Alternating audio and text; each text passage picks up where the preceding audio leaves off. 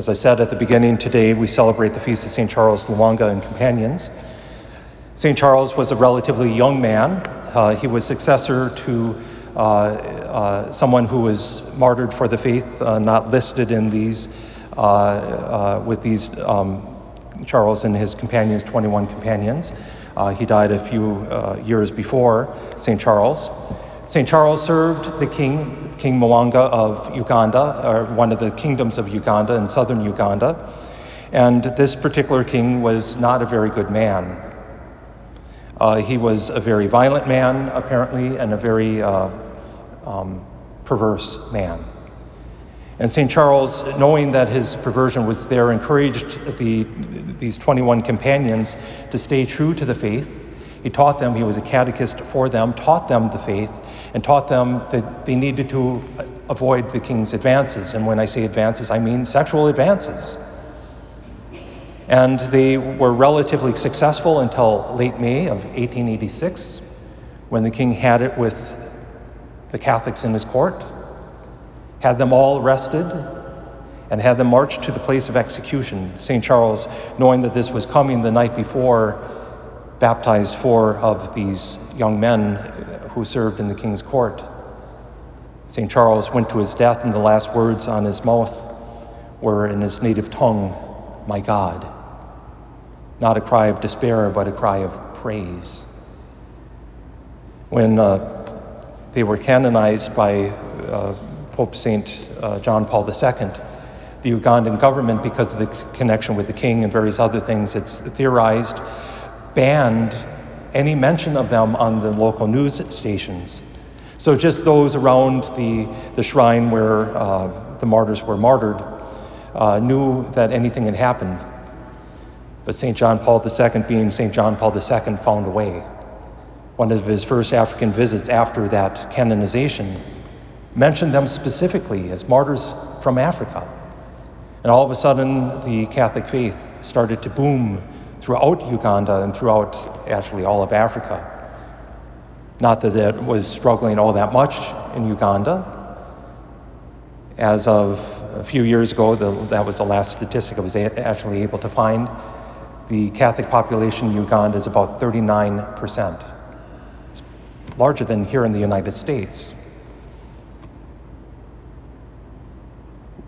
I think they're important for us to remember because it reminds us that the church is not just for Europeans, not just for uh, the master race, as Hitler would say. It's not, there is no master race, as Hitler would say when we come down to it.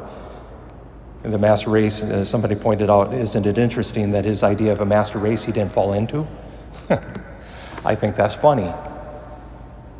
We are one race, a human race, and we are all called into the kingdom of God. And Charles Lwanga and his companions remind us of that, or I'm reminded that in uh, six months from today we will gather again and celebrate another Saint's Day, St. Martin de Porres. St. Martin was of mixed race, African and Spanish, and fell into neither world. Neither world embraced him, and yet he served and loved. And the church recognizes him just as much as they do Lwanga, Charles Lwanga, just as much as they do St. Augustine, who came from northern Africa, just as much as they recognize any of the saints. These are our ancestors in faith. These are our brothers and sisters in faith. People of all nations, of all tongues, of all nationalities.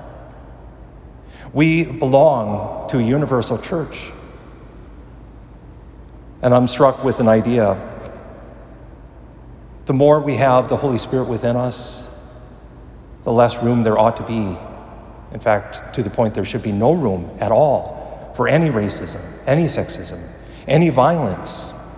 And why do I say that? We hear it in today's first reading. St. Paul is talking to Timothy and telling him to stir into flame this gift that he was given. Yes, a gift given to him through the ordination, but is a gift given to all of us who have the Spirit. All of us. God did not give us a spirit of cowardice, but a spirit of power and love and self control. St. Paul tells us we need these three things, that the Spirit gives us these three things. And I think it's important for us to remember. We're seeing in our world what happens without self control, don't we? It is so easy without self control to throw a Molotov cocktail, to throw bricks. It's so easy to, without self control, to kneel on the back of someone, to kneel on their neck. It is so easy to, without self control, to do so much evil things. But it's also easy without love to do, do nothing. And without power to be unable to do anything. We need all three things. We need power, which is the ability to do something. We need love, which is, is the desire to do something. And we need self control to know what is the right thing to do. Where are the lines? If we've ever needed the Holy Spirit to give us power and love and self control, isn't it now? We have a, a, state that is very angry at what happened last week to Monday. I'm angry. But at the same time, we have to realize what can we really do? We can stand up against racism in all, all its forms and we can say, it starts with me. Do we have any part of racism in our hearts, veiled or otherwise? If there is, ask the Holy Spirit to burn it out of us. In the end, that's the only thing that can happen. We have anarchists who would rather burn down buildings but we need the Holy Spirit to burn down racism within us.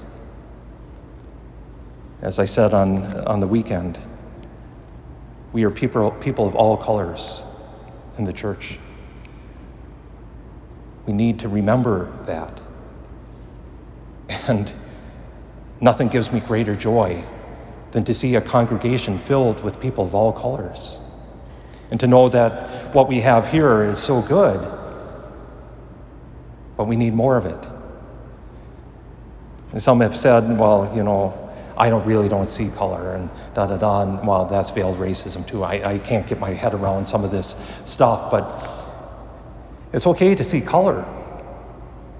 But what it is not okay is to say that color matters, because it doesn't. St. Charles Lwanga reminds us of that. St. Martin de Porres reminds us of that. St. Rose of Lima reminds us of that. St. Kateri Tekakwitha reminds us of that. The Chinese martyrs remind us of that. The Japanese martyrs remind us of that. The Thailand martyrs remind, remind us of that. We are called to have power and love and self control. And without these, our world is going to burn. But with them, we will burn with the fires of the Holy Spirit.